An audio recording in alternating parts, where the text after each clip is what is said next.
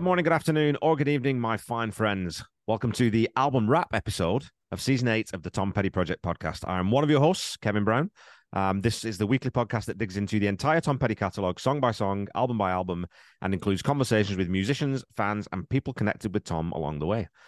So, my co host for today's episode, as always, is John Paulsen. This is our eighth album wrap, John, already halfway.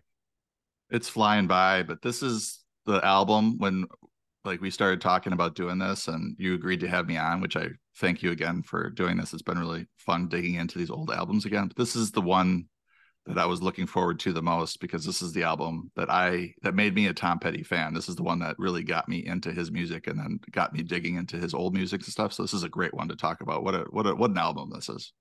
I mean, it's just one of the all time greats, right?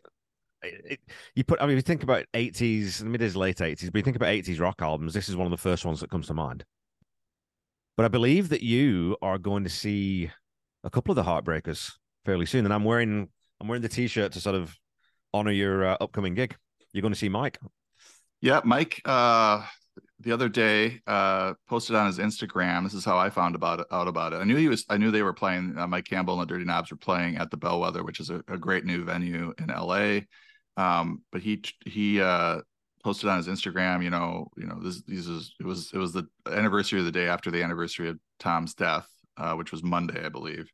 And he posted that they were going to do a, a special show uh, for that gig on October 20th, which is also Tom's birthday.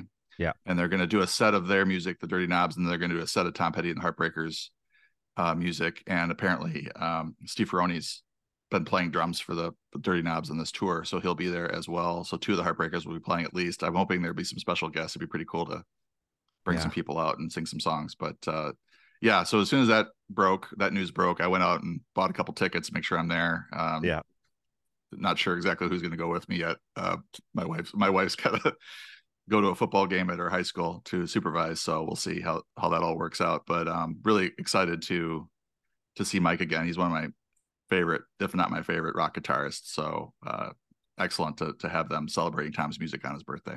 Yeah, it'd be great to see Benmont showed up here. Just see if we come and sit in on a couple oh, yeah. of songs or something. Would be Why super not? cool.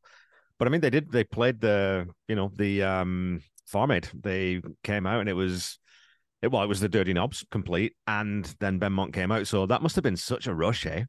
Like there's sort of it's back to that sort of you know 86 85 86 time when they were touring with Dylan and sort of I'm sure all the sort of the musical flashbacks would have been uh, would have been fantastic for those guys. Yeah, I think I don't know, it was a year or two ago I tweeted out, you know, Stevie Nicks and the Heartbreakers for a, a tour. Yeah. Uh, celebrate Tom's music, play a few Stevie songs. Who says no? Like, I think yeah. it would be great. I don't know how the Heartbreakers would feel about it. I don't know how Stevie would feel about it, but that tour would do really well. And I think people would love to come out and hear Tom's music again, um, sung by one of, you know, the little sister of the band. Yeah. Well, I think one at some point we should do a special episode because I think that putting together a, you know, so when they did the Freddie Mercury tribute and they had everyone come out, and I think it'd be fun to sit down and put together, you know, uh, say you have to you pick 10 artists and they're going to do a three song set list or two song, and then they come out and they do, you know, the Heartbreakers do 20 songs. Well, which artists come and do which songs? That'll be a lot of fun to do too. Yeah, it'd be kind of like the band uh yes. last waltz yeah. uh having, having world. yeah that'd be that'd be pretty cool okay so yeah full moon fever or as it was originally planned to be called songs from the garage i say garage I, i'm still i've slipped into garage now and i have to force myself to say garage so that's one of those interesting words that are pronounced differently uh, over the UK. Uh, yeah. This is a phenomenal album. I, you know, I learned a lot digging into it and listening to the to your podcast about it. Um, and I, the mythology behind the album. Yeah. There's so much there. Like you're just comparing it to maybe some of other the other Heartbreaker records where we have that little point in time. They did their recordings. They have some B sides. And they put out their album. They toured, etc. This is like this goes back to George Harrison with Cloud Nine. Uh, Jeff Lynne slips Tom a tape. Sounds great. Yeah. He wants to work with Jeff Lynne. They also uh, get on the the George Harrison B side handle with care. Uh, I believe it was handled with care, and yeah. he got all, all, these other guys to to sing on it, and it, that turned into the Wilburys because it was too good of a song. uh, to just be a B side, and that turns into a whole album and turns into two albums.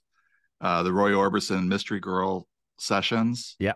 Uh, Tom co-wrote "You Got It," which is a great song. You can totally hear, along with Jeff Lynne, just the whole uh, Full Moon Fever sound sort of starting there. Yeah. They also uh, wrote co-wrote uh, "California Blue," which is another, another good song on there. I just want to mention that uh, I, I, realized today that Bono uh, produced a song she's a mystery to me on that album. Yeah. Written by bono on the edge and i didn't realize that. That's a really good track as well so people should listen to that. But there's i think i'm going to put a playlist together of all this stuff that was kind of swirling around yeah. uh, before full moon fever and then add full moon fevers to that because it's just such a you can see you can hear it all coming together.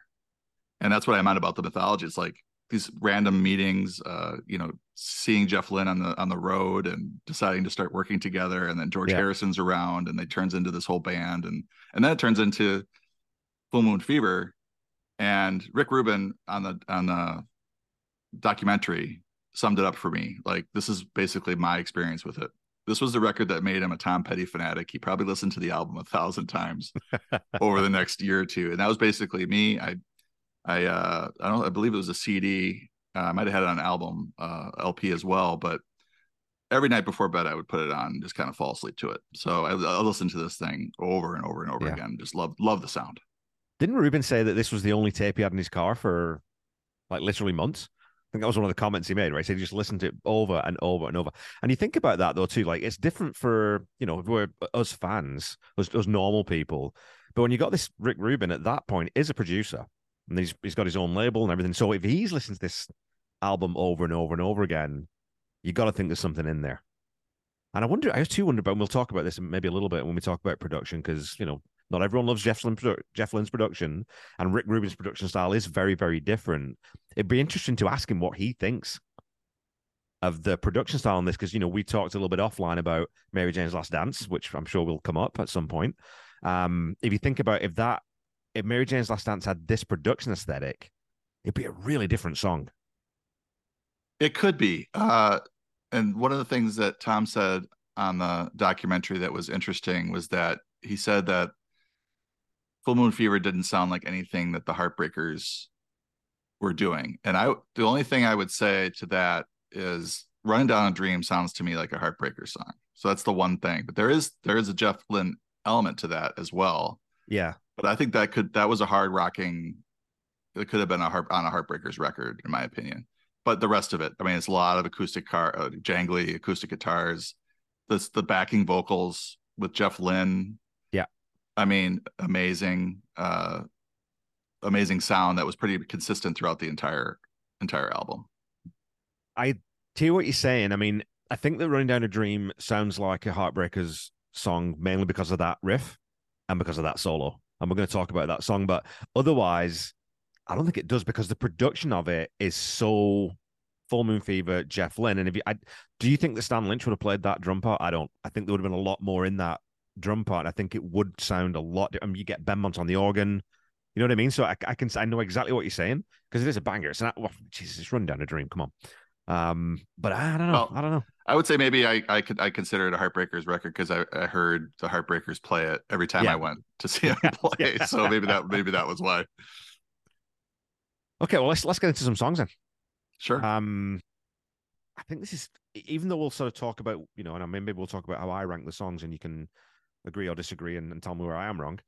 I think it's even if even if not every song on an album is a ten out of ten, this is a ten out of ten album because just everything about it works. We've resequenced it and we've nitpicked here and there because that's what we do in, in, in this podcast. But man, just as a piece of work, I, it stands up now as well as it did back then. When you listen through again and you start listening to these songs again, it's like, dear God, this is good.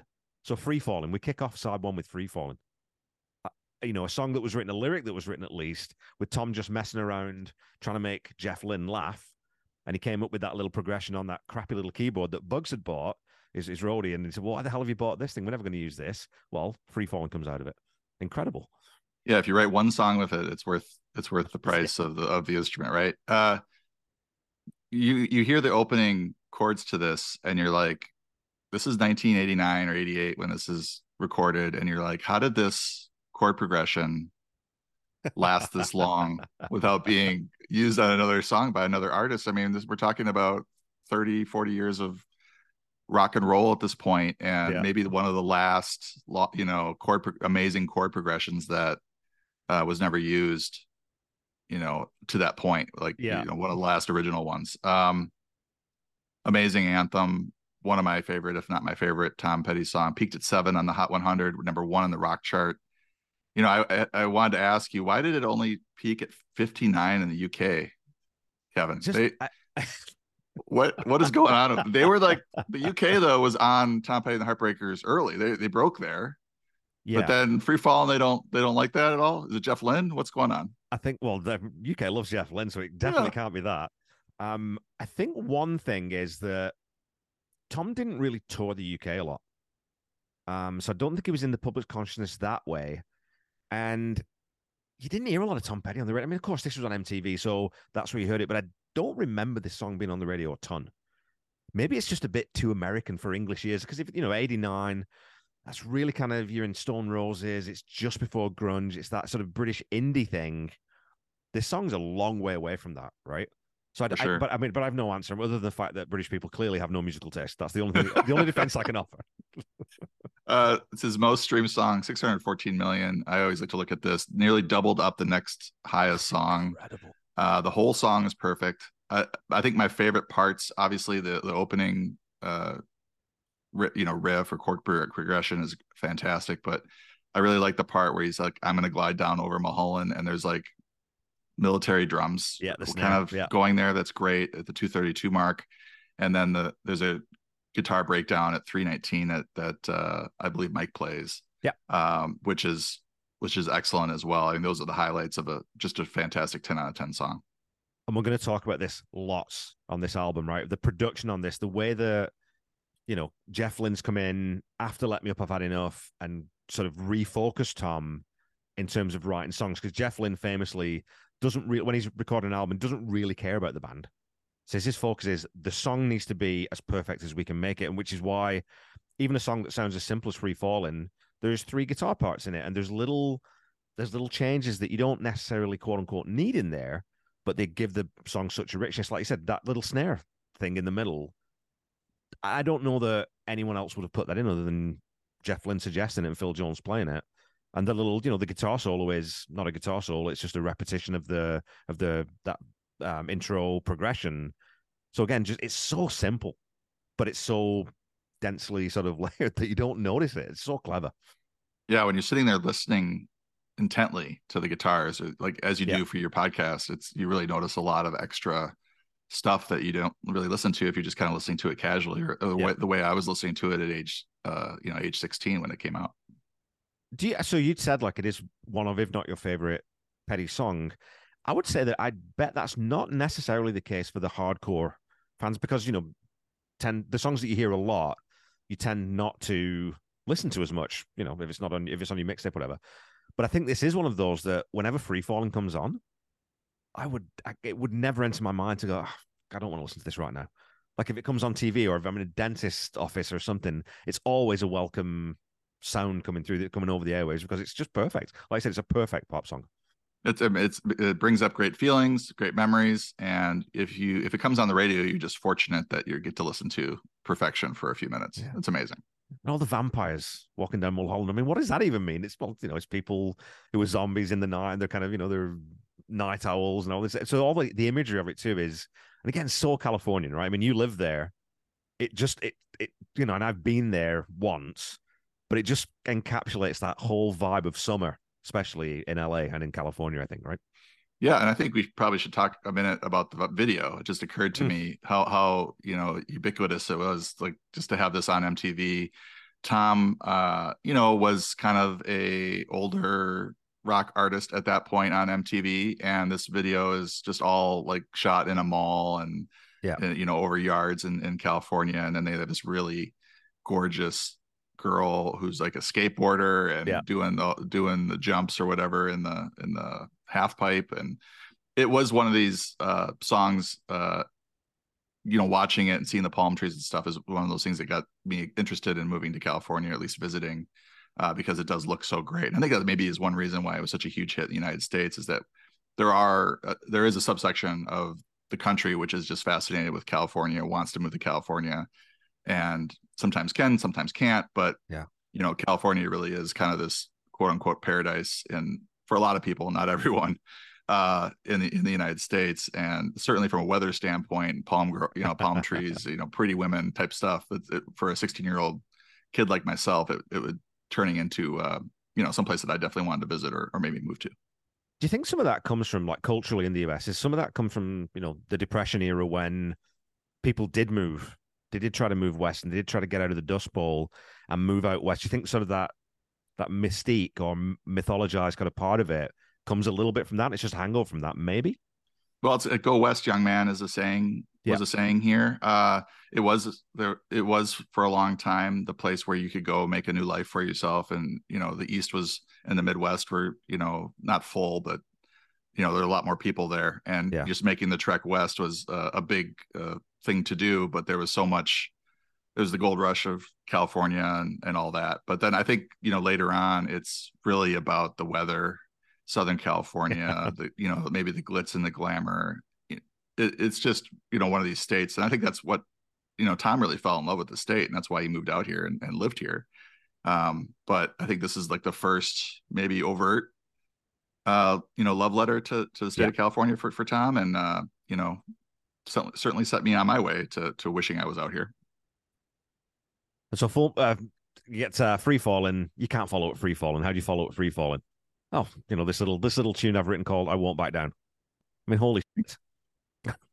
yeah, best first two tracks on a album ever. I don't know. Uh, I would certainly argue it. Uh, peaked at number 12 on the Hot 100. It was the second highest charting single, number one on the rock chart, second most streams, uh, 331 million.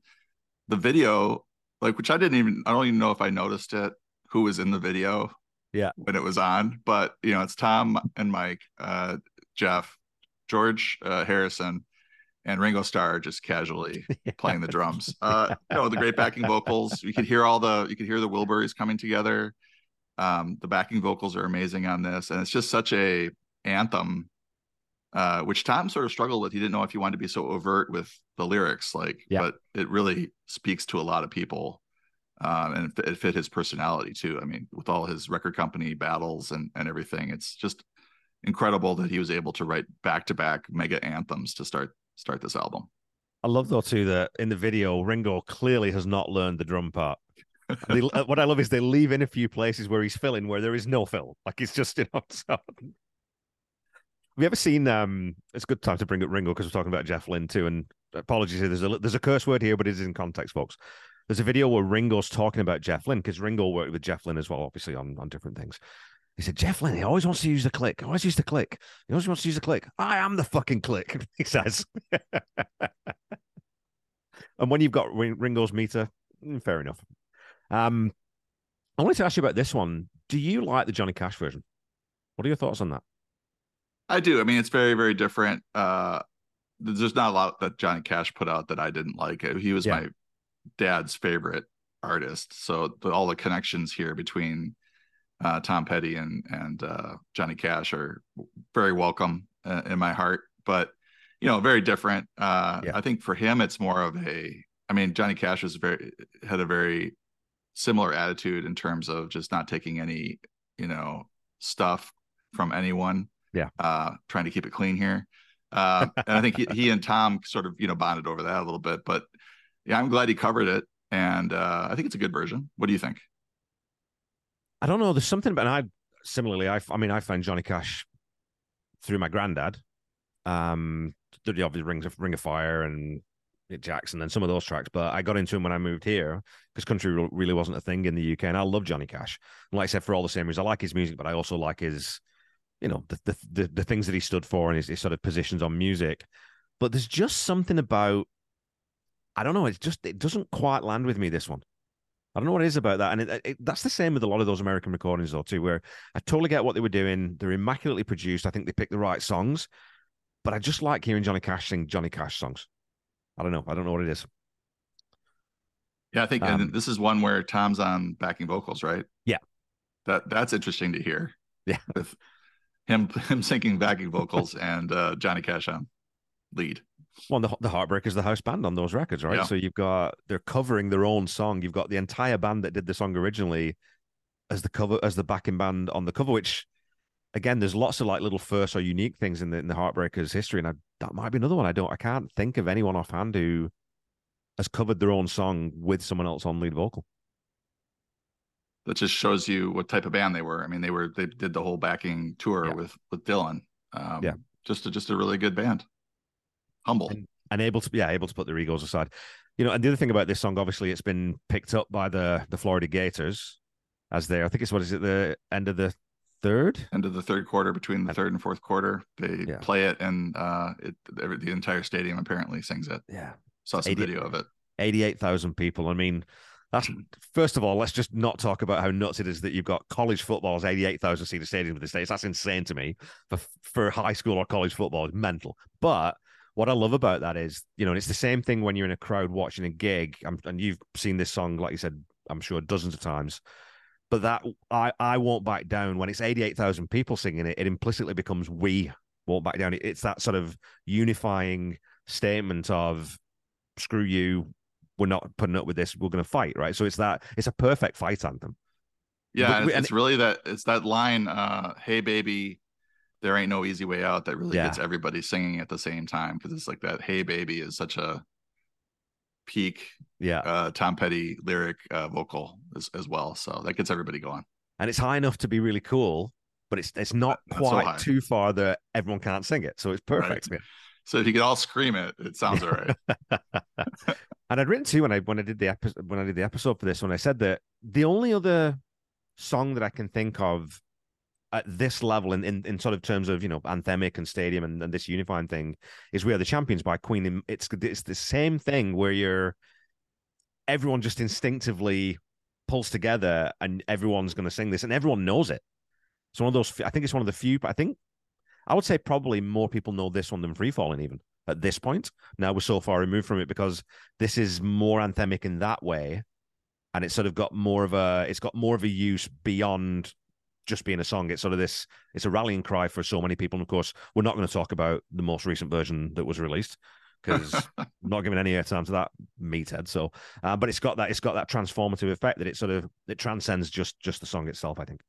Yeah, I think everybody heard it except for Sam Smith, right? Wasn't this the the track yes, that he got yes. sued over and he claimed he never never heard the song, but you can totally hear the melody and yeah, okay. We'll see. I mean, I'm calling yes on that, that one. I mean, you'd you'd have to actively try and avoid all popular music to have not heard this song somewhere at some point, right? I would think so, although I don't know how well it did in the UK, so maybe it wasn't played on the on the airwaves over there. I don't buy it. He's a professional musician. He's heard that song. Um, but anyway, so track three, we move into "Love Is a Long Road." Yeah, so, this one, uh, you know, I love this. I love this song. Yeah, I, I listened to your uh, podcast about it, and it's to me, it's just a. And I coming back to it, I thought this was a much bigger hit for him. I think it was played on the radio a lot where I was at. It did. Yeah. Um, peaked at number seven on the mainstream rock chart. Uh, I don't know if it was released as a proper single because it, it shows up in a different part, uh, other charted songs on his wiki page, so it's not like part of the you know the table. No. Uh, but it got played a lot in in and around Milwaukee, where I grew up. Um, only 24 of his songs charted higher, so this is a fairly big hit for him. It's his 27th most streamed song, but I think 11 million streams is pretty criminal for it. Yeah. Um, I just like the intro a lot with the keys, which is unusual, certainly unusual for Heartbreakers. It wasn't Heartbreakers album, but yeah, it, it was a de- it was a departure from that sound. And then the guitar comes crashing in, and they they were smart enough to say, okay, we're gonna do that later again yeah. in the song uh, after this uh, epic guitar solo at the 157 mark and that leads into a repeat of that uh, keys guitar intro again just giving you that opener again. I i love this track. I think it's a i think it's a phenomenal song. Nine out of ten for me. When that that reprise or reprise however you pronounce that it, it's a, it's a trope right like it's a rock and roll trope it's something you can do to sort of throw back and that's one of the things about this song that i'd noted is there is there's quite a few rock tropes in this song, but they're not ov- they're not overdone and they're so delicately balanced that they don't they don't date it. It doesn't really. I mean, it feels like okay, late '80s song, but the song quality is so high that, like I said, I think well, I think it's probably most this album too. It stands up, and I'd written down too, like I'd literally written in the, in the episode that I can't help wondering how this one would have done if they'd released it as a single because it did receive a significant amount of, of, airplay. But maybe that's one of those things where it's well, we can't release six songs off an album. It's like you can, maybe you don't want to, but you could have done. Yeah, I mean, and we'll talk about uh, the next track, which to me is not as strong of a song, but I think "Love Is a Long Road" is a one of his best. And uh, you know, for me, first three tracks of this, no no errors at all with these three. I mean, you start with "Free Fallin'," which is kind of an acoustic anthem ballad. Yeah, uh, I won't back down. Again, maybe like a mid tempo, but just a total anthem. And then you come in with a real hard hard rocker like "Love Is a Long Road," which got you know you mentioned the the, the production of it. It stands up. Uh, it does sound a little 80s, but it doesn't sound so 80s like a lot yeah. of other music that came out you know mid to late 80s well if you think about you got lucky right that's the difference between you got lucky and this is just that selection of tone on the on the synth and of course that's just there's technology and there's different sounds available but it's it's just used a little bit better and it doesn't date it quite so much or runaway trains right it's, it doesn't it right. doesn't sound 80s in the same way that those two do and it was played a lot alive, like it was played you yes. know well 174 times live but th- it, it wasn't sort of you know only on the subsequent tour and then dropped after that. It was played 91, 95, or 90 through 95, 97 again, 2002, 2003, 2013. So it's a song that clearly Tom and the boys liked and had no problem going back to. Yeah, I, heard it a few times live, and it just kind of brings up something that I thought of is how the Heartbreakers at, at the start of this didn't like that Tom was making. This is his first solo record. Yeah, they didn't understand or you know want him to be off making an album. They thought that they were making a Heartbreakers album, and they just yeah. kind of felt a little slighted by it. And they didn't like the music at the start. Uh, you could see it in the in the in the documentary when they're talking about it, but then it became such a huge part of Tom's legacy and the set list and all the concerts that they're all playing on it live and looking happy enough. Uh, so, yeah. Um, with Love Is a Long Road, you know, I think it. I don't know if it suffered from being on this album relative because if, if you're if you're playing if you're putting together a set list you're not going to put like seven songs from one album most of the time on yeah. the set list on the set list especially 15 20 years later.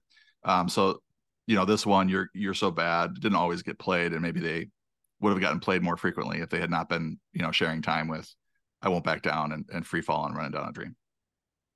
Yeah and we didn't talk too much about that right? We didn't talk at, at the top about the band, I mean, I think Benmont in particular was and Howie, well, and Stan, they were kind of opposed to this, and I can see that, right? Because I think they had started sessions, right? They'd started, you know, thinking about the next album, and I think a couple of songs maybe came out of, or a couple of ideas came out, and I think that's where Waiting for Tonight comes from more so than, or I think that's where its origins were. I believe it's a bit difficult to track that information down, but yeah, I mean, it again, I mean, Jeff Lynne's come in and he doesn't do things the way that anyone else does. And Tom's got a new friend. It was like when Dave Stewart came in, I'm sure it was the same sort of, well, why are you writing with him? Why not writing with us? But I think, like we said, you know, we talked about this on the last album wrap. Coming off, let me have, uh, let me up. I've had enough, which came off the back of Southern accents and everything just getting a bit frustrating, and the process just wasn't good. And that clean break away for Tom just to work with someone else and get a new perspective on how to tackle a song, how to approach things. It definitely set him up for the rest for, for him and the Heartbreakers career moving forward. So I think you know the good that came out of it was certainly way, way, way more than the bad. Yeah, I think there's certainly reason to be threatened, and there's you know they're sitting doing their whatever side projects, expecting to make a Heartbreakers record, and he's off with the Wilburys. He's off with you yeah. know Roy Orbison on his uh, solo record, solo record, and um, now now making his own solo record with Jeff Lynne um, it all paid off, I think, for the band. Like they all benefited from the success of this album, but I don't think at that time they were into it.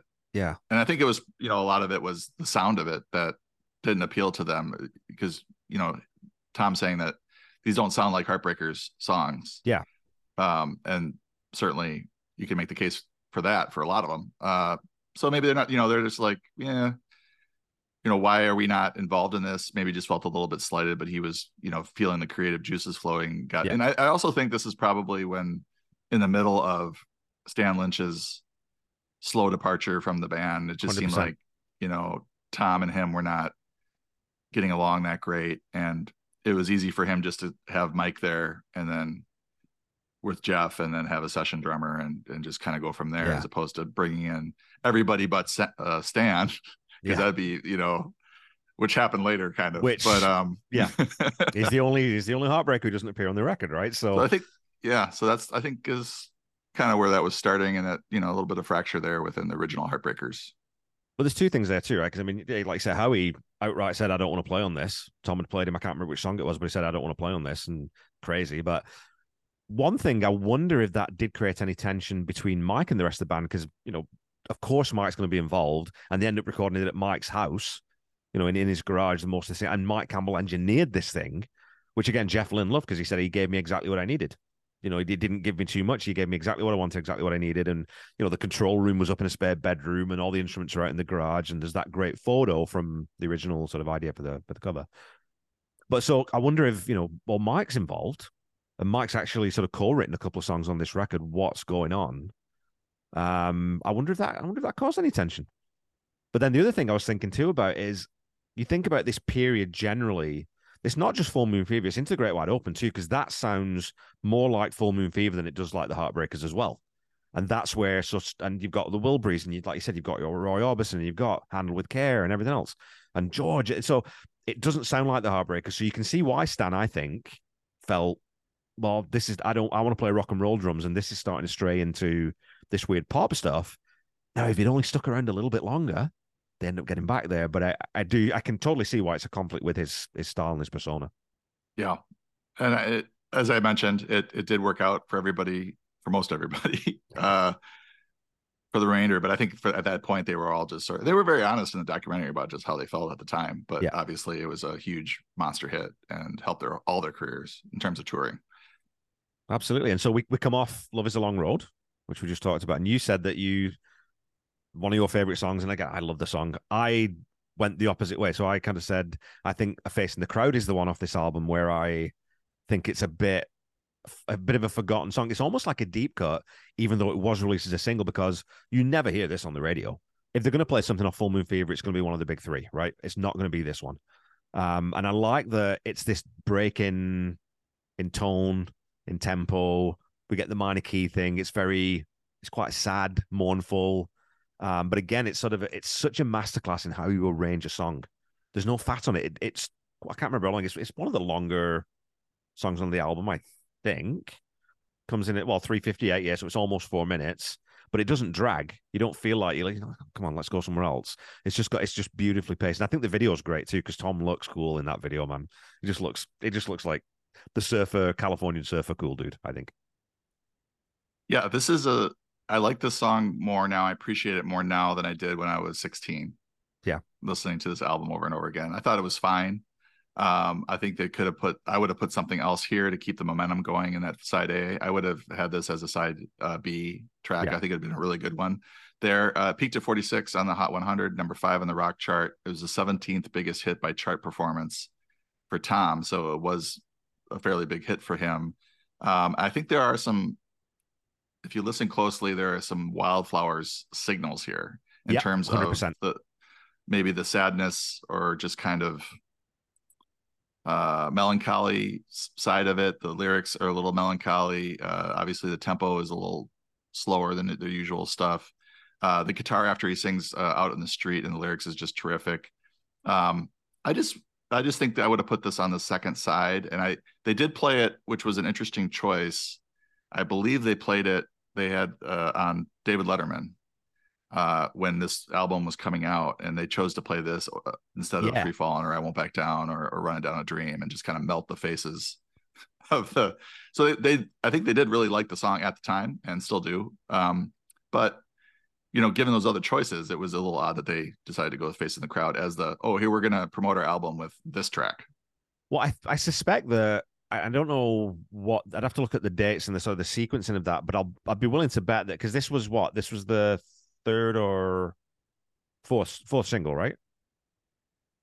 So I'm I'm guessing that I won't back down, running down a dream, free falling have all been out and received fairly significant airplay before they went on Letterman.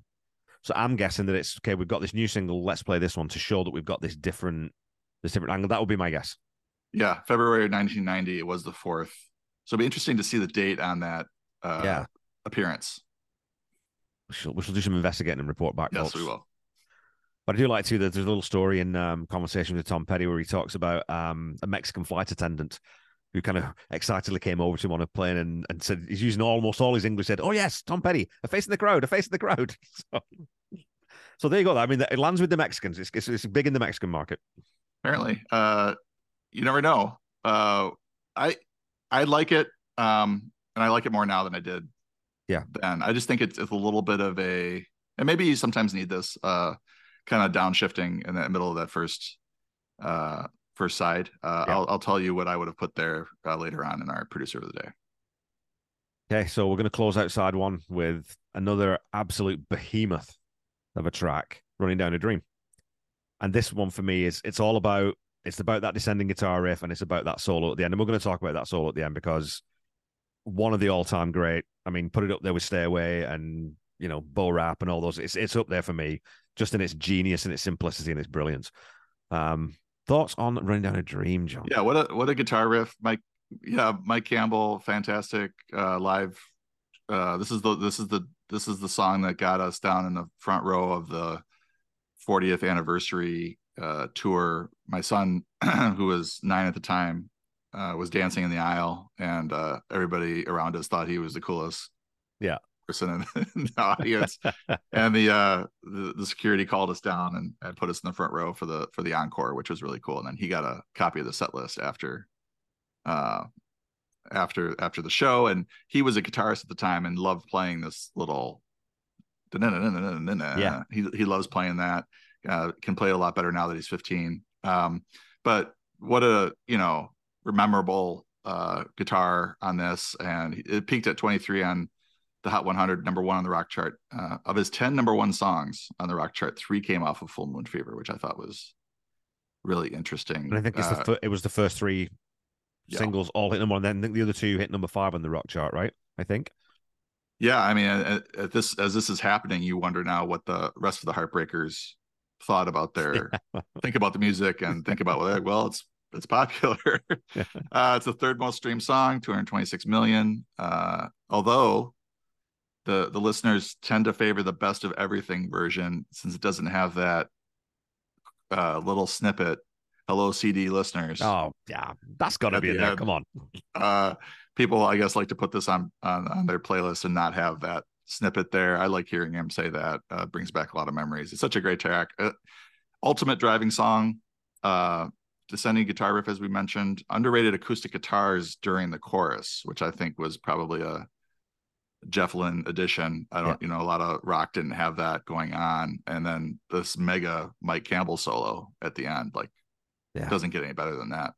But I and the opening riff too. I love that that was because you know everyone sort of said this is a very Mike Campbell song, but Tom said in, in conversation with Tom Petty that that's really what what Mike had. He just had that little descending riff, and like honestly, pretty much anyone can play that play that on guitar because it's an open E. So you're really just on the second string playing a or on on the top string playing three notes and then pulling off. Very, very simple.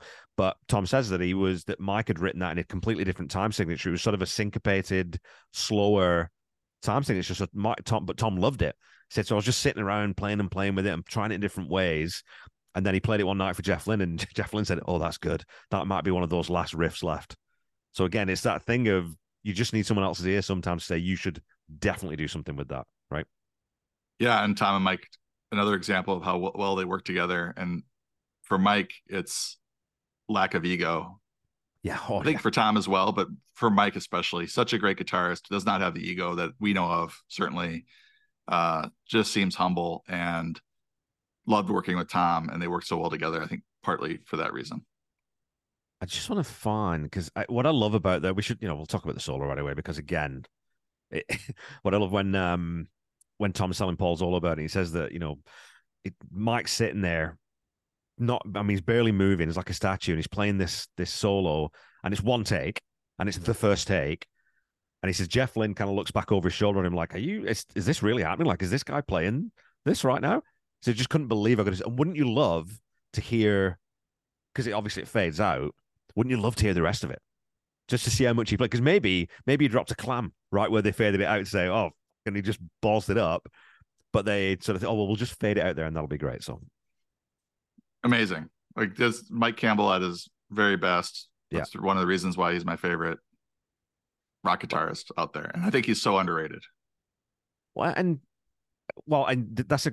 I had an interesting conversation with uh, Janet Lavelle, um, who I spoke to in season four or five, whatever, and she said she doesn't like that word.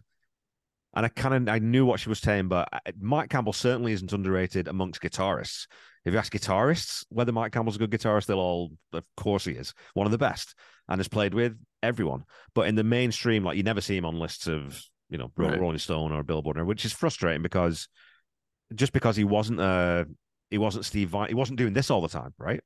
But listen to this solo. Listen to how this solo is composed. It's got everything in it. It's got string bends. It's got hammer-ons and pull-offs. It's got triplets. It's got everything that a really good guitarist plays, and it's also immaculately timed, and the meter's perfect. It's like that's that's a one-off. So to sit and just imagine just the three of them too, sitting in Mike Campbell's garage, and maybe Bugs was around because he did some assistant engineering, but just I would have loved to be a fly on the wall in that in that session. Would have been amazing because I can imagine two Mike going, "What do you think?" Like, what do we think? That's the solo. That's the end of the song. Because wasn't it wasn't the other thing that Tom the song wasn't meant to be this long. Because again, this is the longest track off Full Moon Fever, and it clocks in at um 423, where most of the songs of this album are really lean. But how do you how do you cut this off earlier? You've got to let that whole thing go, right?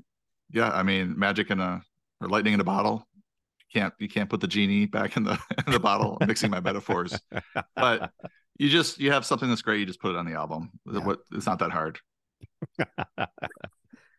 okay, and yeah, so the interstitial that ends the hello CD listeners, and of course Del Shannon is referenced name checked in the song, and it's Del Shannon apparently who does all the barnyard noises that which is weird um, in that little section. Which again, like so, me and my daughter go play pool every week, once a week on Fridays usually, and we usually take over the jukebox because the music in the pool hall is terrible.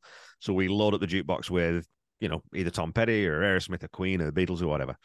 So when we put this on, I always love it because the song fades out and then there's that little sort of three, four second gap. And then this comes in, and you can see people in the pool hall going, like, look at what the hell is this? and it always makes me laugh. I love it. yeah, I think this was the first uh you know, you look at these first few songs, and if I was really getting into Tom Petty at this time, which I was, um, how much exposure do I have to his sense of humor at this point? I think yeah. this was it. Like he is a very witty, has a dry quirky sense of humor, and this was a great evidence of it. I was like, oh, I like this guy. He's like, he's got a little, little comedy to him, to yeah. his game. Well, it's that thing that I love. And I always, it's, it's, it's, a, it's a thing I think everyone should live by is take what you do seriously, never take yourself seriously. And Tom had that in abundance. And um, I, I, don't know, I don't know what prompted it too. Like I, he's probably sitting there. Well, we have the CD, we have album sides. And he's like, well, let's just put something at the end here to, yeah. uh, for the CD people. And, Which is, you know, in, fair, in fairness to those yeah, this, listening this... to record orca to stand up or sit down and turn over the, the record orc tape. Uh, I mean, that, this whole set, this whole period in his life, though, was again was so loose, right? Because even yeah. the way they recorded all the songs, we haven't talked about that. All the songs in this album were, for the most part, let's write them and try and record them as, in as close to a day as we can let's not overthink it. Let's get in there and it, you know, it shows. And obviously, there's like I said, there's lots of overdubs and there's bits of production that go on afterwards. But the main bones of a lot of these songs were just let's let's get them done as quickly as we can, but not in the same way that Let Me Up was.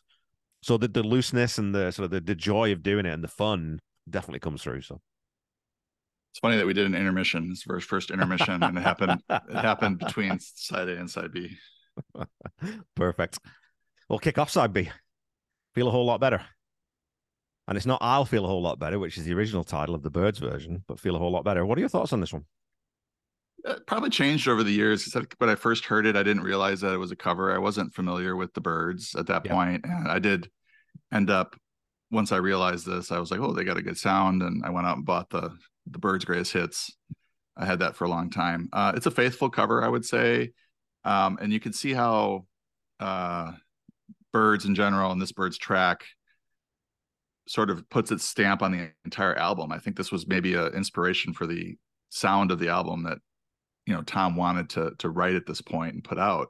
Yeah. Uh because it definitely that California type sound, acoustic sound. And um, you know, I like the track a lot as I was listening to it. I don't, you know, as I said, I don't I don't think I was aware that it was a cover. And it's not one where you see some of these B-sides and you're like, okay, well, maybe some of these other tracks should have been on it. And this would be one of the first ones to go if if we had to cut it. And um, I think it is a pretty good opener for the second side, though. It's got a you know yeah. a good rhythm to it and get to get into side two. And there's there's seven songs on side two, which I think is kind of incredible.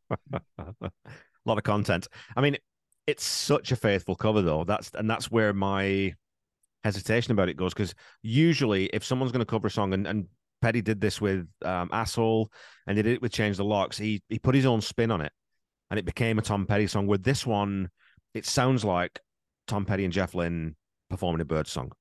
Very, very, very faithful. I mean, note for note almost, right? Apart from there's a couple of some, there's a little bit of percussion in there that I noticed that isn't on the original, which I just don't know if I need that from Tom Petty. Like, I'd rather have more Tom Petty songs always. I'd rather have always originals than covers on an album. And of course, the Heartbreakers we've talked about lots of one of the best cover bands of all time, if not the best. Um, and they did it live quite a few times. But on the album, you know, but then again, I did give it a, I did rate it as a seven because how do you fault this song? It's a, it's a bloody brilliant cover. The playing on it's superb. The production on it's great. Tom sounds good singing it. The harmonies are great. But I just, eh, if I'm going to pick, like you said, if I'm going to drop a song from this album, this might be one of the ones that I drop. And it makes it makes you wonder if this was one of the tracks that sort of came out of the uh, notion that they needed to fill out the album, and that you know they only had eight, seven or eight songs, and needed to uh, get some more, you know, just to sort of have a full LP. Uh, Because uh, it does sort of feel like maybe, oh, okay, we'll do a Byrds cover, and you know, this one sounds good, and we'll just put it on there because it does fit acoustically and just sonically with the rest of the album in yeah. terms of the sound. I mean, you could totally see how it might be, you know, part of the inspiration for the album. Well, I think that's what Tom said, right? They had nine, or like you said, eight or nine songs, and the record company said, "No, you need more." And I, I, would be willing to bet uh, all my a, a whole month's wages that had the record company not come back and said that, or if they had finished some of the other songs, that this probably wouldn't have even been considered. But I think the other thing maybe is that because the Full Moon Fever sessions were interrupted by the Wilburys sessions, while you've got Jeff and they're doing a lot of those five part harmonies and, and, and, vocals and things. So I think that maybe maybe this is a song that, you know, the Wilburys were just jamming around and Tom and Jeff thought, well, there we go. We that one's pretty much built to go. We know we can do it and we can probably do it really quickly. So let's just do it and we'll put it on. We'll maybe we'll leave it there, and if we don't come up with anything else, then we've got some a safety in the bank, right? And it ends up ends up on the album. But and like I said, it is a good side two opener. Yeah, solid track. Uh, yeah. Fits. Um, I you know the next track, "You're So Bad," if you don't mind moving on, did not chart in the top 100 Hot 100. Number five on the on the rock chart. To me, this is pretty clearly the fourth or fifth best song on the album. Okay. So I would move I would move this to side A in place of Face in the Crowd, and I think it would have done better as a single if it'd be you know if it would have been released a little bit earlier in the single cycle. It was after Face in the Crowd as the whatever the fifth single, yeah, last single off the album. So such great lyrics. Here's more sense of you know a big sense of humor. Yeah, Tom's sense of humor, you know, coming out in a big way is what I mean to say. And I just love the the catchy but not me baby i've got you to save me right into the chorus of you're so bad best thing i ever had in a yeah. world god man you're so bad and the, the just spelling your y-e-r yeah uh you know and the drums coming up and the little breakdown towards the end as the chorus repeats and i think my and maybe you can defend yourself here you brought up the, the feel, feel a whole lot better score which was a 7 out of 10 okay which is fine i don't no problem with that score but how do you give this an eight? It's only one point better than feel a whole lot better. No, this to me is a nine, easy nine, uh, yeah. easiest nine I could possibly give. You know what? I, I don't really have a defense of that, John. I can't I can't tell you why I only gave it an eight. I'm not sure. Um, I got nothing. I, I don't know. I'd have to go back and I'd have to go back and read what I wrote and try and make some sort of sense of yeah. Because if I'm yeah only one point better, no, it's not. It's it's a much much better song. Yeah, no, um, you got All me right. bang We'll we'll add it to the redemption episode that we're going to record. So yeah, I love to nitpick your your scores. I just do it once yeah. or twice a an album wrap episode. But that was one I was like, oh, you gave us an eight. Like this is easy, easy nine. Yeah, I don't easy peasy. Well, it's got again. It's it's got that it's got that turn of phrase that Tom Petty had that very few other people, like you know, Dylan definitely has it, but there's very few other people who would have come up with my sister's ex-husband can't get no loving, walks around dog-faced and hurt. What the hell? I've never heard that expression before. I'm sure people use it somewhere, but it's brilliant. It's probably a southern term. I yeah. hadn't heard it, but I, you know, once you hear it, you're like, oh, I know what he means by that. Yeah, oh, but oh, totally. Yeah. This is a really, when you think about it, a very interesting love song in terms of how he's telling you, you know, in the chorus, he's talking about how he's got this, you know, the subject of this song, yeah. uh, even calling her bad in a world God man, you're so bad, but he, he's saying that she's great. Yeah. Um, but just contrasting it with these horrible relationships in the, yeah. you know, in the verses. Uh, I'm not sure I had heard that before. Like telling a story about failed marriage, another, you know, the ex-husband can't get no loving, uh, and then and then going into, but not me. I yeah, got you. Yeah, uh, I, just think it's really clever. This song. I, that's why I, I, think it's kind of a sleeper as well because of you know it didn't chart that high. It was played some on the radio. He played it on the 40th anniversary tour, which was great to see that because one of my favorites. Um, but I think he liked this track a lot. It was the second one, I believe, or one of the first two t- songs that were written for this uh, album, along with uh, uh, Free I believe. I think it's the first one because I think it was this one when they were all just hanging out, George and Jeff and, and, and a bunch of other people and Tom. And he played this for Jeff and said, Hey, do you want to produce this? I think it was just like kind of an off the cuff kind of thing. And Jeff said, Sure, where are we going to do it? Well, well, let's do it at Mike's house. You know, and that sort of ever that natural evolution. So I think it was the first song. And again, I mean, it's such a black comedy song. Like it's a really like those two verses are really mean. Like you've got, you know, the he's really ragging on his sister like she doesn't come out of this looking very good. And then her ex-husband at the end is going to end up committing suicide. Like that's, but in this really bouncy, jangly kind of song, like then it interspersed with those choruses. So yeah, brilliant bit of lyric writing. Yeah, 29 million uh, streams, more than uh, about 11,000 or 11 million more than a face in the crowd. Uh, yeah. It's definitely a fan favorite. When this gets yeah. played, I think the the crowd really gets pumped up. I think it is one, and yeah, again, was a single, but it's a deep cut that people. Tom, can you imagine a Tom Petty, like a hardcore Tom Petty fan who doesn't like this song? I would be amazed. Unless they were, you know, maybe the subject or married a yuppie, and then now there's a swinger dating a singer. maybe they felt attacked. That's the only way I could see it. Okay, well, we move on to depending on you. Um, I was amazed when I did the episode. That I couldn't believe they never they never played this live.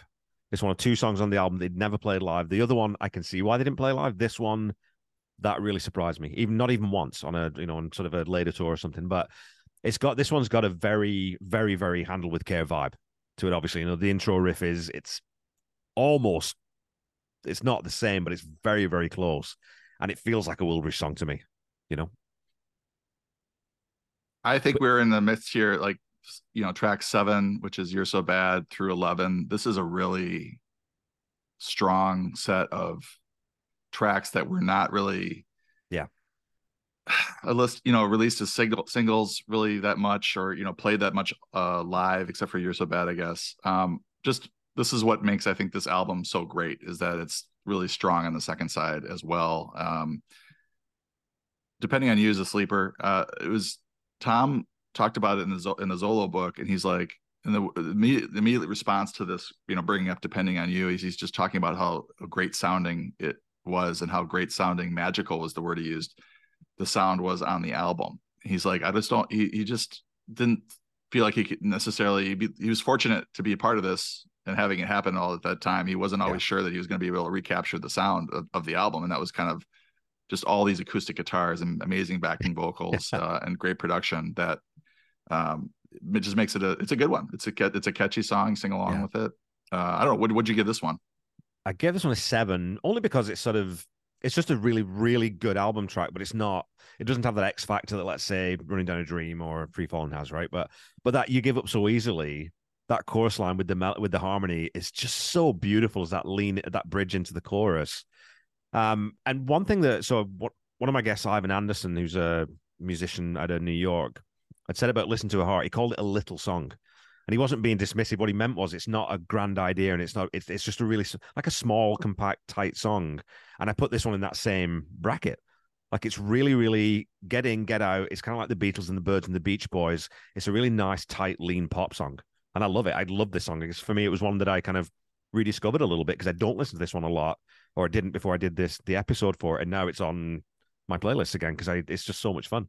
Yeah, one of these uh, side two, side B gems that we sort of rediscover as we do these these podcasts, right? I mean, th- this is what these are the types of tracks that make albums 10 out of 10. Yeah, like, 100%. you have to be really solid, really good album tracks. I probably would go with an 8 out of 10 for it if uh the bird song feel a lot better as a seven and you're so bad's a nine but this i'm not i'm not the one scoring this stuff i just pick nitpick your your scoring but this is a this is a great this is a great tom petty song just not a huge popular favorite with the you know on the radio or with fans necessarily Okay, we'll talk about popular with the fans. Again, you like and you said another album track coming up next, which was written before the album and it was sort of repurposed. So the apartment song, I did give this one a nine because for me, again, this is just if I'm going to pick a deep cut of Tom Petty's to give to someone, and I did this with the Petty Eight. This is the song from this album that I gave to someone who's never heard Tom Petty, and I'm trying to stay away from the hits. I gave him this one to show a different side. It's a rock, it's a country slash rock and roll song that doesn't sound again like really anything else they did. Was this from the which sessions? Was it the Southern, Southern accents? accents? Yeah. So how does it not make Southern accents? I think Trailer didn't make Southern accents. Oh, like they just, God. I guess they went from a concept album to, uh, to whatever the hodgepodge album that was. Uh, one one word, John. One word: cocaine. that's, that's a lot to answer for. Uh, you know, I love the demo with Stevie because their yeah. voices sound so great together. But he did say that he always envisioned this as a solo track, yeah. like a one person singing. So um, I guess I understand that thing. I love the tempo change. You know, the another great chorus. Uh, oh yeah, I'm all right. I just feel a little lonely tonight. I'm okay yeah. most of the time. I just feel a little lonely tonight. I mean, if you're not singing along with that when this is playing, it, it might be something wrong with you. I this is a great one. Uh, another great side B. Like this is a great sequence here as well. Like they, yeah, they put this together really nicely, and it's it's really seven through eleven, man, really strong tracks. I love to, like you said, the lyric though. I'm okay most of the time. I just feel a little. It's it's that sort of eh, things could be worse. You know, things could be better, definitely, but they could be worse. I'm, I'm all right. I'm okay. I like that sort of middle ground because songs usually tend to go one way or the other, right? Where I'm very happy or I'm very sad. You don't really hear songs about, yeah, I'm okay. I'm all right. well, you know, how often do they say okay in a song? Like it's it's the nuance. Like I love yeah. nuance too. So it's not like you mentioned, it's not like, oh, I'm so in love with you, everything's great, or I'm totally torn up and everything's horrible. it's yeah. I'm okay most of the time. I just feel a little lonely tonight. When you know, I used to live in a two room apartment, neighbors knocking on my wall, da, da, da, and you get the drums come in. And again, this song again gets elevated. And I love the original version too. No, we will talk about the original version a little bit, but um, this version is just made by that Buddy Holly, you know, the Peggy Sue uh, paradiddles, the, the drum beat in the middle. Because you're not expecting it. That comes yes. from nowhere. And it's just like, oh, that's so good. It's such a good lift to go that was that the, the, the, the, tempo change I was yeah. referring to. Like it, it's it's a great track. Um I I'm a little torn about the Stevie thing because I just love hearing them together. But yeah, I think that the the way they made this sound like the the rest of the album because it does the, the original demo doesn't sound a whole lot like this version well, in my opinion so that's and going back and when you look at this there's it's not sort of explicitly stated but i don't think that there was a, a an original version because uh george Drakoulias, who helped produce playback plays um drums on the playback version now he definitely wasn't around during the Southern Accent sessions. Ah, okay. So and so... Mike Campbell plays bass on it as well. So I'm guessing that it was okay. We've got the guitars and we've got uh, Tom and Stevie singing it, but we don't have anything else. Let's fill it in and sort of make it sound like it would have sounded it had we done it. So that's my guess on that. So that makes sense because he did the same thing with "You Come Through" with Lenny Kravitz. Added yep. the parts after the fact in order to release it on on playback. That makes sense. Okay, next song is the album closer. Oh no, sorry. It's not the album closer, is it? But it's all right for now, which should be the album, the album, closer. closer. the good night so, would have been great at the end of the album. Like this is this is uh Tom and Mike uh just uh, Jeff's away. Uh they're finger picking live together, the guitars. Yeah. It's so good. Um It might have been a little bit of blessing in disguise that Jeff wasn't around because he might have added some added some stuff to this one, but it, it yeah. needs to be a, a just a stripped down ballad. And it was written for AnnaKim when she was about six or seven, which Dana Petty had posted on Tom Petty Nation last year. And it seems like Tom confirmed that in conversation with uh, Paul Zollo. He says, "Yeah." says, "How was it? Uh, Mike and I did it. We did it live, just the two of us playing together." And it's that thing of you know, uh, just the two of us by the Beatles it's got that same kind of thing where Lennon and McCartney just sat down facing each other playing guitars, and you can imagine them, you know, Tom and Mike doing that the same thing in the garage late one night after everyone's gone to bed and just picking this beautiful, simple little melody. Just a gorgeous song. I love the I love the lyric about uh, the baby or the child fur, furrowing their brow. Like that's a yeah paints a, a picture of you know somebody a kid trying to sleep or a baby trying to sleep and they got that look on their face and it's yeah don't furrow, don't furrow your brow yeah well, it's it's that thing. Like anyone who is a father, you know exactly what this song is. You know what I mean? It really, and that's where it really, it really sort of connects and strikes you that all all you can see, all you can see when you look at your kid when they're a baby is your heart outside your chest. And it's that thing of like, uh, one day they're gonna go up and leave, but right now, like, yeah, don't don't cry, don't don't furrow your brow, like it's everything's all right for now. But it's that thing too, that switch where everything's all right, but then you get this a little bit of darkness comes in for now. Like it might not always be okay. Something might happen, but it's it's all right for now. So let's let's live with that and live in the moment and be peaceful with it being all right for now. Very, very again, just a very, very clever lyric. And I sometimes wonder whether we read too much into those things and we sort of attribute some of these some of this depth after the fact but Tom was so good at it that you think, well, I don't know, he's consistent with that, so I'm pretty sure he meant it. So yeah, this is another one where it's not they're not so high or so low. Everything's all right for now. It's like this middle of the yeah. road type. We're we're we're get, we're getting through it, and I don't I do know that they closed at least one concert with it, and maybe more. I, I didn't do a lot of research, but I know there's a uh a live version of it where he's saying thank you so much. You know, I just want to you know it's been wonderful playing for you and at the end of the song or whatever and it would be he normally or they normally would end on you know American Girl or Running Down a Dream or something like that with a high high energy and leave everybody just like faces melted. But sometimes they went the other way and you know played something like this at the end of their shows. I think it was the Fillmore, right? Because I think it's on the box set where they they finish with "All Right for Now," and then they have that little spoken interlude. I'm just going to look on the set list. Yeah, so they do. okay, so it was the last it was the last date of the run when they did 40 songs, and that's the song that they that they closed it out with. Which what a great little coda to that run too, right? And I would say that it's probably easier, or they probably think it's easier to get away with that at the Fillmore after 40 songs because everybody's tired yeah. and they're okay getting out of there at that point, uh, as opposed to you know having to end on a real high high high note. Absolutely. So okay, we move into another song that's sort of you know part of the Tom Petty canon that the hardcore fans love for a very specific sort of line in this song. A mind with a heart of its own. One of the one of the funnest lyrics he wrote, I think. Again, on, a, on an album that's got a ton of them. Yeah, and this is a big tempo change when you listen to this after "All Right for Now," which is maybe a little jarring.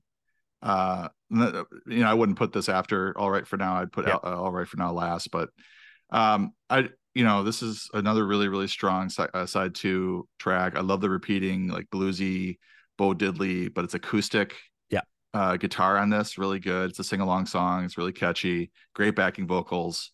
Um, and I, I think my favorite part is the ad lib line at the end. Uh, apparently, and I, I thought it was so funny at the time. And I'm like, he just made, and then you find out he just made this up on the spot. well, I've been to Brooker, I've been to Micanopy, I've been to St. Louis too. I've been all around the world. I've been over to your house. You've been over sometimes to my house. I've slept in your treehouse. My middle name is Earl. and he goes, and he's like, oh, it just landed perfectly. And my middle name is Earl. So. yeah, yeah. I love it when you read that. It's like, it, it surprised and delighted him that he came up with it. Oh, that's yeah. the right name too. So, yeah. What, and I said, what I'd commented on the episode that what cracks me up about it is, he's kind of bragging, right? It's it's a, well, I've been to Brooker and I've been to Micanopy and I've been to St. Louis too. I've been all around the world. Look, Brooker and Micanopy are within driving like within cycling distance of where you grew up, dude. And they're both like 300 and 600 population towns. Why are you bragging about this? It's so funny, you know. Hey, but he's been in St. Louis too. Which is what? That's 200,000? 200, oh, crack me up. And I mean, you know, my middle name is Earl. It's just, it's part of petty folklore. you know. And I did so. I, yep. I think on, on my merch store, I did. Um, there's a T-shirt on there. You know, the my um, my name is Earl, the TV show. So I've got that logo with the little thing above it, the correction, like the, the English teacher correction with middle. So my middle name is Earl in there. So that's it. You know, anybody who's listening, if you want a bit of merch, uh, there you go. That's an option. Yeah, um, just the I would just say that the guitar really gets this off to a good one, like dun dun dun dun dun dun. Yeah, it just carries it throughout. Yeah, it's, it's, it's the Bo Diddley beat, and there's a reason why the Bo Diddley beat is used all throughout rock and roll, including yeah. the drum beat on American Girl. Right? Is that's exactly what that is? It's a slightly modified, but it's the same beat. So I don't know, re- revisiting it, and it's a nice little, uh, nice little loop back around. But we got one more song to talk about, and it's a song that no, I would think it's safe to say that not everyone in the petty head sort of world loves, and Tom certainly didn't love it. So Zombie Zoo, where do you land on Zombie Zoo? Uh, I have mixed feelings on it now because I know Tom wasn't crazy about it. So for yeah. some reason, I it's colored my opinion of it. But I think at the time listening to it, I liked it. I turned on before before we recorded. I wanted to listen to the second half of the original sequencing, and it came on. and I was singing along with it. Yeah. Uh, and I think it is. I think it does fit on the album because there is a lot of like references to LA and you know the zombies, you know, walking around and all that type of stuff. Um, so I think sonically it does fit. Lyrically, it does fit. Tom called it nonsense, though. He yeah. said that uh, Jeff really campaigned for it. Uh, it is pretty catchy.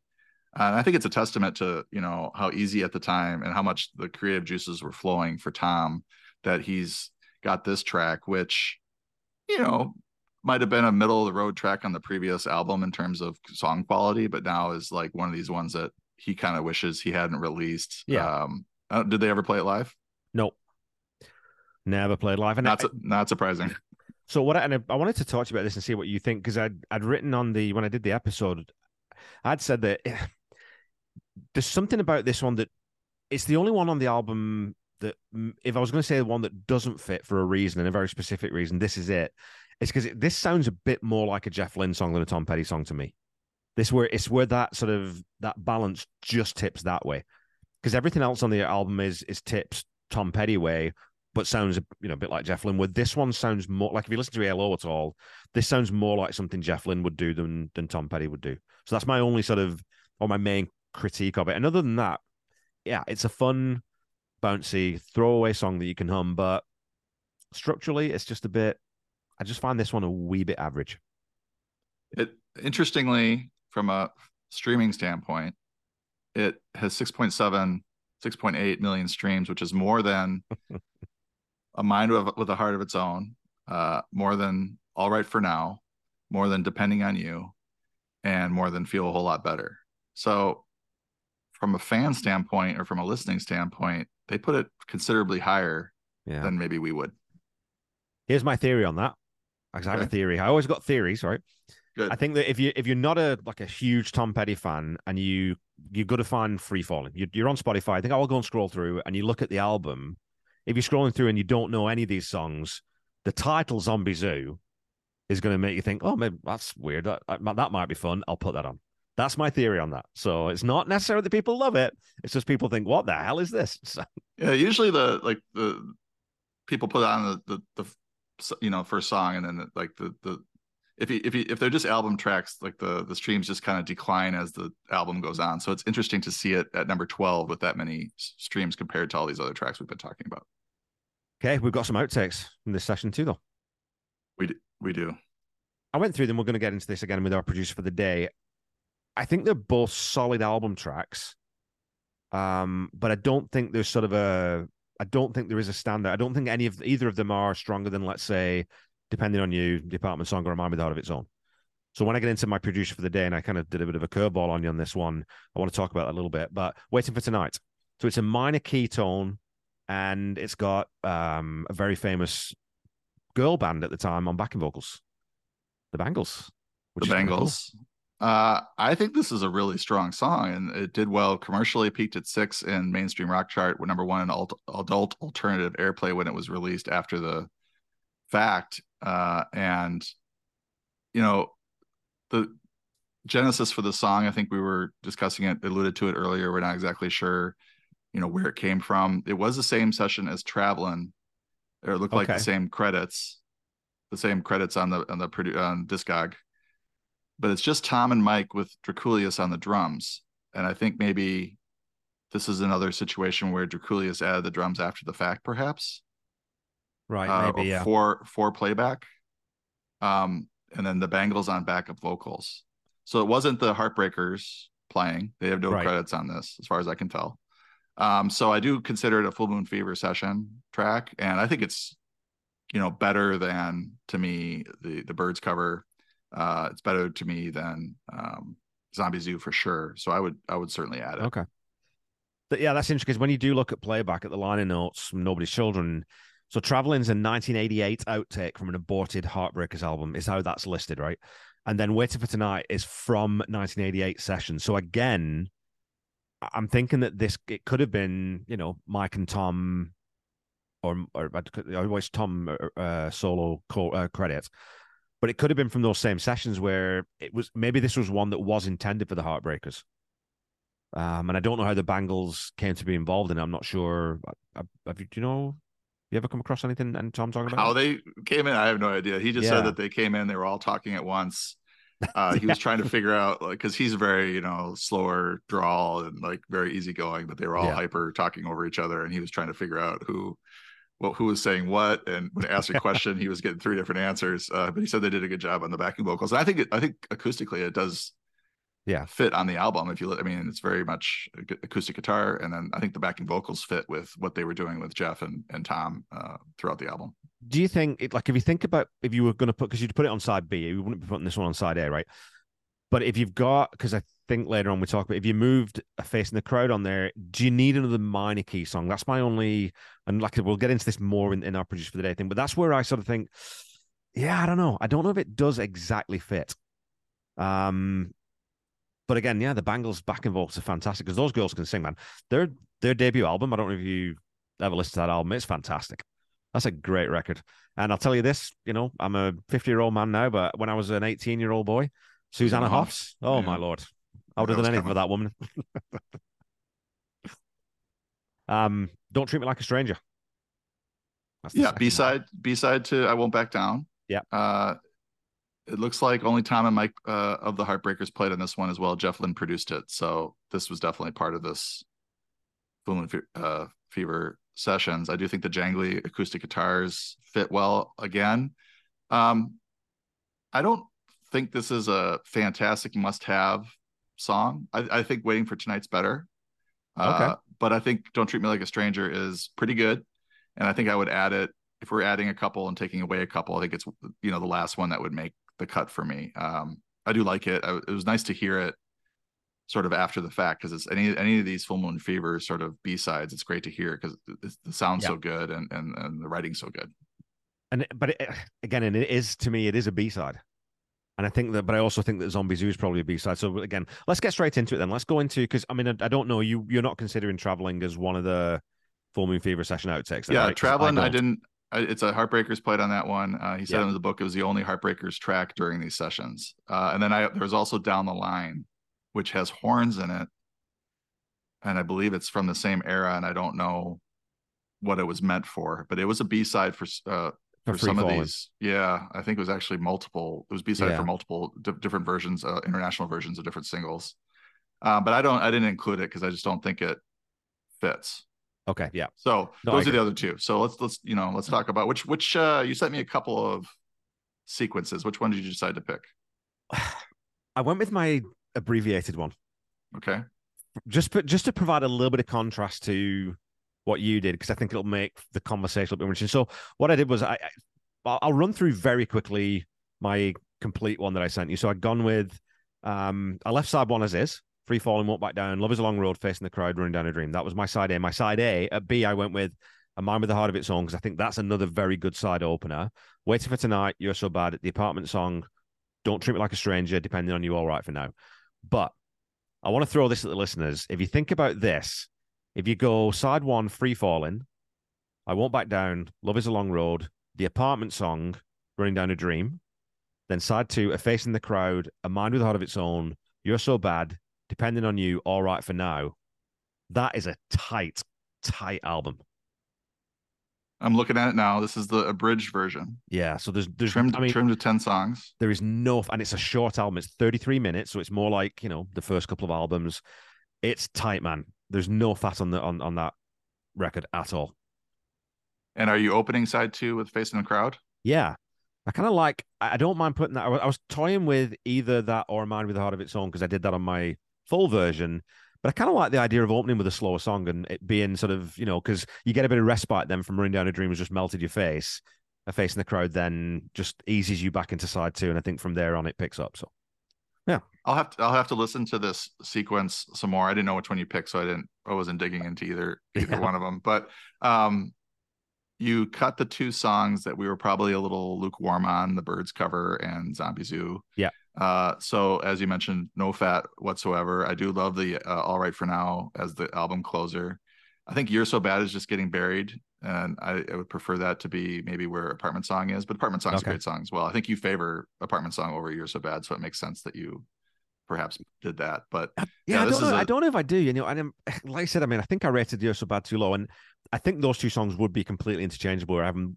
Here's what I thought: is side two. I think, I think it balances it a little bit better. I think if you put "You're So You're So Bad" on side A and "Apartment Song" on side B, I think it, I think side A is just off the chart, and I think it's a little bit imbalanced. And I think this way it provides just that little bit more balance. That's my only um, sort of rationale for it. I like it. I mean, it's ten great songs. Yeah. So not a whole lot to nitpick there. Do you want me to give you mine? Yeah, let's talk about it. All right. So I just a little bit of backstory. I had Mary Jane's Last Dance on this, and we, needed to talk about that. so there was there was a track called Indiana Girl that was worked on during these sessions, but we don't know if it was necessarily worked on during the Heartbreakers portion, or we don't know if it was worked on during the Jeff Lynne sessions or whatnot. But yes, the Heartbreakers ended up coming together, finishing that for the greatest hits. I did have a sequence where I had it right after Running Down a Dream to open side B, and it sounded so good after the little snippet about him doing the hello, hello CD listeners and cutting right. out from the far noises, and then all of a sudden you go into Mary Jane's Last Dance. But really, any song sounds pretty good after that. um, so what I I decided I I conceded to your mockery, uh, you know, of me and tw- over Twitter DM, and I took it off. And uh, we'll just leave that on the greatest hits, and we'll talk about the great, you know, the ideal greatest hits sequencing when we get to that. But yeah.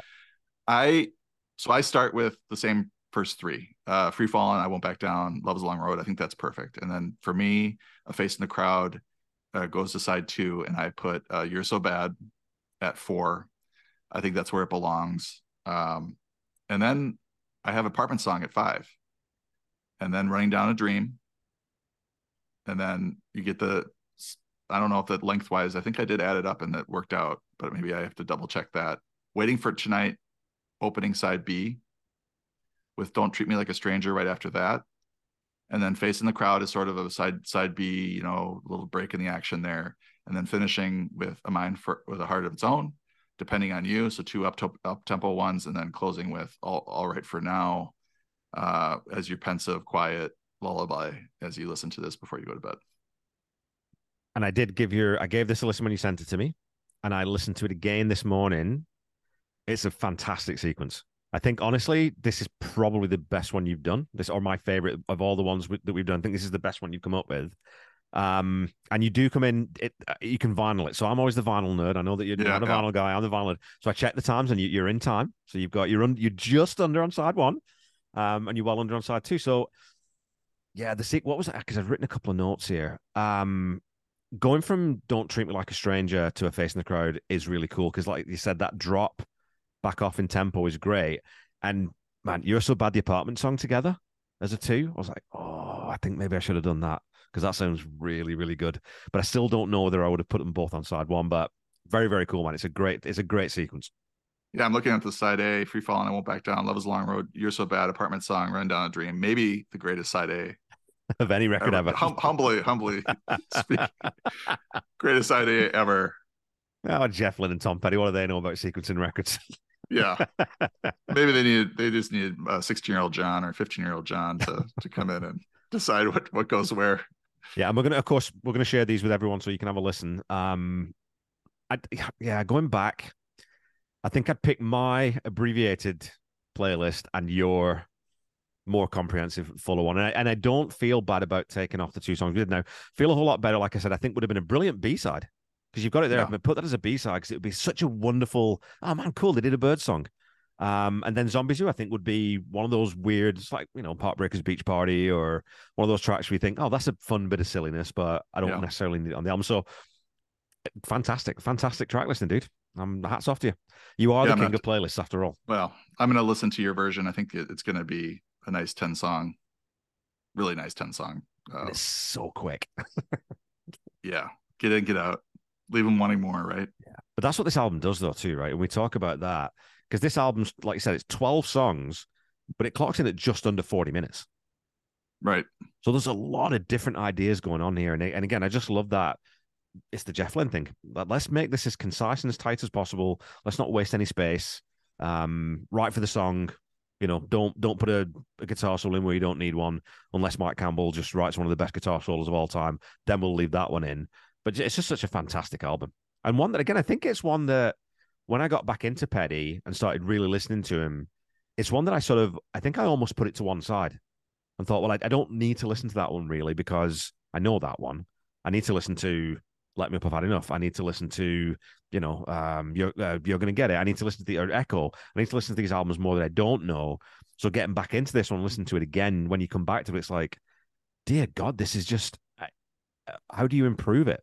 Really, I mean, apart from you know, we, we've got our preferences, but to improve this as an album is is damn near impossible.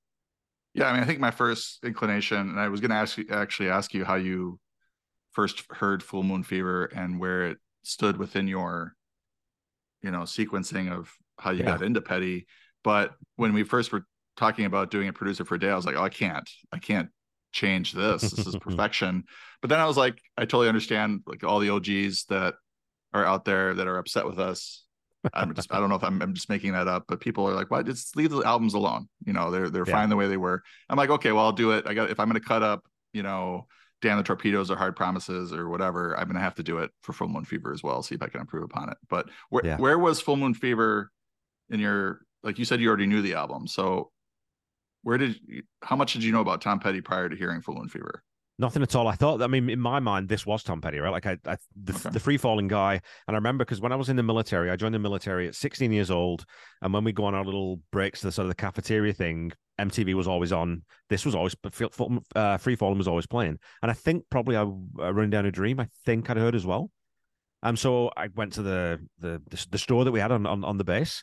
And I, I remember buying the cassette. So I definitely had Full Moon Fever on cassette. So you know, and I wouldn't, as we both know, growing up, you didn't have unlimited money and we didn't have streaming. So if you only had 50 tapes, that's what you tended to listen to mostly, right? So I listened to this, this album a lot. And I don't know, I probably listened to side one much more than side two, if I'm honest, because back then, you know, I wasn't a deep Tom Petty fan. So this is, I think, where he sort of really kind of entered my consciousness. And then again, like I said, the Wilburys was my most likely my very first entry point because my dad was a huge Harrison fan. I was a huge Beatles fan, and dad had sort of said, Well, listen to this. So I think that's when I first heard Tom's voice, but didn't associate it with him. So Full Moon Fever was, yeah, it was, it's the first album that I heard of Tom Petty for sure. Interesting, because that would, but in my, it wasn't my entry point. I knew about Refugee and American yeah. Girl and Breakdown stuff. I, you know, I had to pack up the Plantation live disc, I think, before Full Moon Fever, but I'm not sure. Yeah. Um, but th- just because it had a lot of the greatest hits on it and stuff that I was hearing on the radio at the time. But Full Moon Fever may be a diehard fan. But it's interesting you said that about Harrison because I think there was a bit where he was like, I didn't really write with McCartney and Lennon, or he referred to them as my old band. Like, I, yeah, but he really loved sitting and, and and writing with Tom and Jeff and you know Roy Orbison and Bob Dylan, you know, for those for those records and where they're actually sitting around and face to face, like working on stuff where he really didn't get to do that a whole lot with uh, McCartney and Lennon. Well, even I was looking, I can't remember which, again, I, I think it was Zombie Zoo actually, where um, Olivia Harrison had said that even though George would never admit it, I think he really missed the band dynamic. I think that's one of the things that really drew him to working with Tom and Jeff and Bob and and and Roy is is that idea where you've got a band again because he, you know, because Je- George famously after an initial tour for his first album and the concert with Bangladesh, he never really played live. He just didn't play live gigs because he didn't like the hassle of it. And he didn't really have a band. So he did his solo records and he brought other people in to collaborate with, but he wasn't out playing. So of course, when you do get to be able to sit down with, and especially, you know, again, he was in a band with two other pretty phenomenal songwriters. He's in a band again with four guys who can pull their weight. He's not, you know, it's, it's not all on his shoulders and just fun. And again, I, I every now and again, every six months or so, I go back and watch that little 23 minute Wilburys documentary. And you can just tell they're, they're, they don't give a they don't give a damn whether they actually sell any of these records, whether anyone listens. They're just having absolute blast doing them. And one song a day, they did. They yeah. recorded one song a day. It's insane, you know. And they were just uh, all very successful already. Didn't need the money, and just were doing this as a side project, and it you know turned out really great for all of them. I think. Um. So one thing we try to do, or if I remember, we we try to do usually, uh, John, uh, is do an EP. Now, this is a criminal, horrible, difficult, nay, nay impossible thing to do. But a three song EP from Full Moon Fever, I just don't know how you can go any other route than Free Falling Running Down a Dream. I won't back down. I, I just, I don't, like, I couldn't leave any of those three off, even though I love the apartment song, even though I love You're So Bad and Depending on You and A Man with a Heart of Its Own. I could argue for any of those as a deep cut. But which of those three would you take off to put something else on some quirky little thing, you know? I didn't think we were doing this because it's a sacrilege. Uh, but if you if you we usually combine our our songs, whatever we pick, right? So if you're picking those three, then I'm gonna cheat. and I'm gonna pick Love is a Long Road, uh, You're So Bad. Oh, this is even tough to pick six. because now I'm looking at apartment song and all right for now, and I'm like, uh it's like Sophie's choice. Yep. So this is going to be a seven song EP with the apartment song and all right for now as the I'm going to use my oh, one my get a jail free card. We're going to have a seven song EP for this one. I mean, is that an EP? I don't know. It is if we say it is. Sold, done and dusted. I'm happy with that. okay, well, that's Full Moon Fever, folks. It's a little bit longer, but you know, we had to talk a long time about this album because it's so good, and I think we owed it to the album and to Tom and Jeff and Mike uh, to do it justice. But until we meet again next week, keep listening to and sharing Tom's music. Try to be kind. Try to say "I love you" to someone at least once a day. Stay safe and healthy, and I'll be back with you next week to talk about the first song from Into the Great Wide Open, "Learning to Fly." Bye bye.